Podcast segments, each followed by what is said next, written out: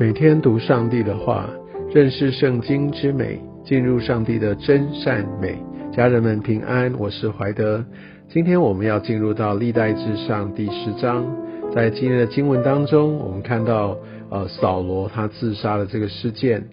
你很特别的是，你可以看到当扫罗要出场了。在历代之上，来完成的这些的族谱，来呃交代的这些所有的回归的人，哈，他们的分布，然后当然就要来呃来介绍第一个这个呃以色列的王朝的第一个国王，他在位也长达四十年。其实这三个国王哈，扫罗、大卫、所罗门，他们在位的时间都是四十年。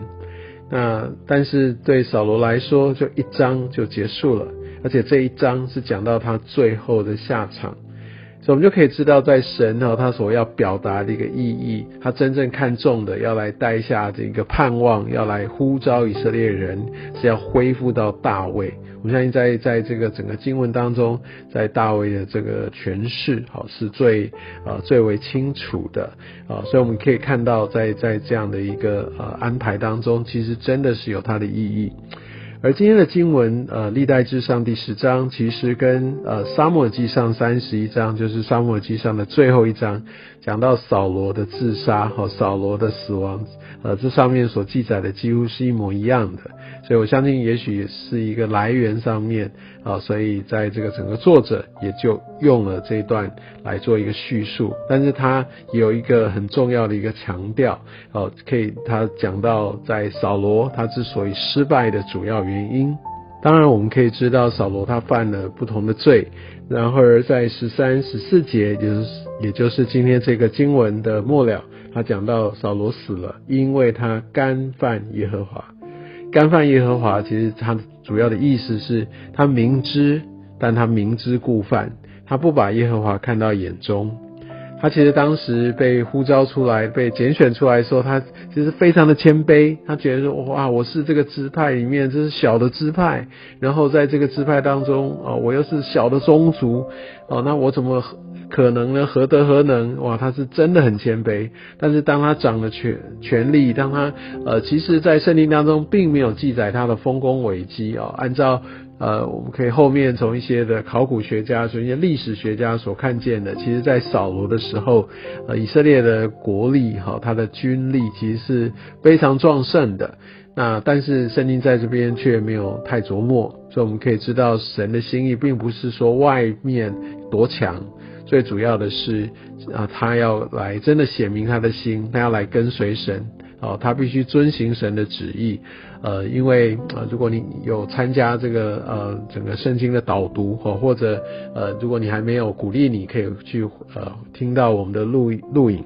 那这个上帝他所成立的这样的一个王国，不是世界上的一般的王国，好像其他的国家就是一个君王，好，他就来呃按照他的呃方式，他的心意来统治。上帝所设立的是一个神权的一个君王制度，好，其实真正掌权的是上帝，而君王呢，他是被上帝所拣选的，要来代替上帝执行。其实他某种程度也是上帝的仆人，是上帝的器皿，他要按照上帝的心意来管理。好，但是我们可以看到扫罗他却不是这样，当他们国力壮大之后，他就开始用自己的心意，甚至自己取代了祭司的职分，只觉得呃好像他都可以。哦，那这样的话当然就非常严重的得罪神。但是在今天的经文当中，我们可以看到上帝真正纪念、真正在看到的，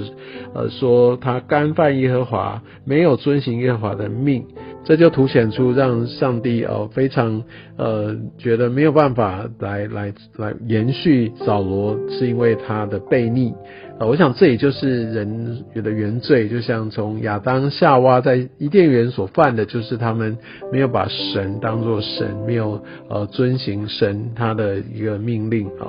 那这里面倒不是说行为怎么样，而是更重要的是那个心啊，就不把上帝当做上帝来敬畏。在这边讲到的说，他干犯耶和华，他明知故犯，他没有遵守耶和华的命，然后呢，又因他求问交鬼的妇人。其实，在那个时候，我们都知道，呃，当他要被呃来面对这个整个呃菲利士人这样的一个强大的攻击的时候，他真的很想要来来来知道他该怎么办，因为他已经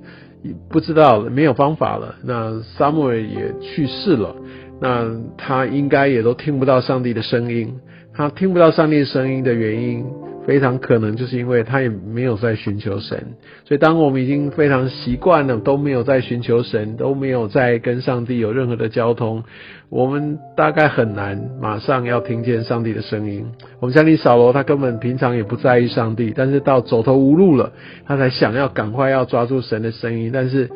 啊，也许已经太生疏了，已经，我想神的灵也离开他了，这是圣经的一个写法。那神已经要兴起呃耶西的儿子大卫来接续做王了，但是他都听不到，他并没有来向上帝来痛悔，他没有悔改，他怎么样呢？他直接就去找一个交鬼的妇人，就是用邪术的方式。哦，他就想要就来把那个呃整个一个沙漠尔的鬼魂哦来招出来。但我想在之前我们在读这段经文的时候，有跟大家解释过，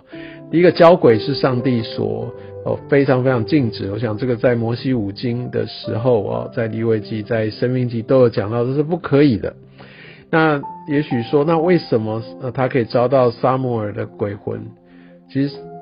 是真的沙漠的鬼魂吗？还是他自己所看见而已。好，所以我想当然有这些记载，圣经没有特别去厘清。但是无论如何，他所做的都是非常呃不讨神喜悦的事情。所以这边也特别提出来，他之所以失败，他之所以这样丧失他的生命，那这也就是另外一个他啊因他求问交鬼的妇人，他没有求问耶和华，所以呢耶和华使他被杀，将国归于。呃，耶西的儿子大卫，原本其实神对呃扫罗是有一个美好的规划，让他成为是第一个君王，让呃整个以色列人脱离了世事的时代。但如果扫罗坦白说，如果他真的是呃遵行神的旨意，他真的知道他是被神委任的，他来好好做好他的工作。我相信这个历史可能会有所不同，但这边非常清楚看到扫罗，当他做了王，他就以为是由他来掌权，他都用他的方式，呃，他不愿意去等候，呃，他甚至也把这个呃上帝透过呃先知撒母耳的这些的提醒警告，他把他就当耳边风，所以我想这一再一再的就让扫罗就到了一个无法挽回的地步。所以在这边，我们真的要非常的警醒，我是不是愿意走在上帝的道路当中？那这个前提就在于，我需要来常常寻求神的心意，我要来听上帝的呃声音。而当我的领受，我就需要用实际的行动去回应，免得就像呃扫罗，我相信呃即使很有能力、很有恩高，但是他还是落得这样的下场。所以我们可以看到，呃，上帝怎么看待呢？上帝看待扫罗就是这一章啊，他就是没有走在上帝的这样的一个心意当中。即使他这四十年其实是非常的轰轰烈烈，但是上帝所让我们看见的就是扫罗的失败。真的求神让我们有这样的一个被提醒。当我们来到呃上帝的面前，就是到耶稣的白色大宝座前来接受审判、面对的时候，那到底呃上帝所纪念的是什么？真的求神来让我们有这样的一个呃一个一个心，让也知道呃我们预备要面对那一天的时候，我们是不是在今世好在今天我们的生活当中能够呃真正知道我们生命的价值，我们要用如何的方式来回应。好，愿上帝也透过今天的经文，这个扫罗的被杀，也让我们也有所呃借鉴，也让我们可以知道，其实我们应该要常常来警醒，要走在上帝的道路当中。更重要的是，我们需要敬畏神，遵行他的道。愿上帝祝福你。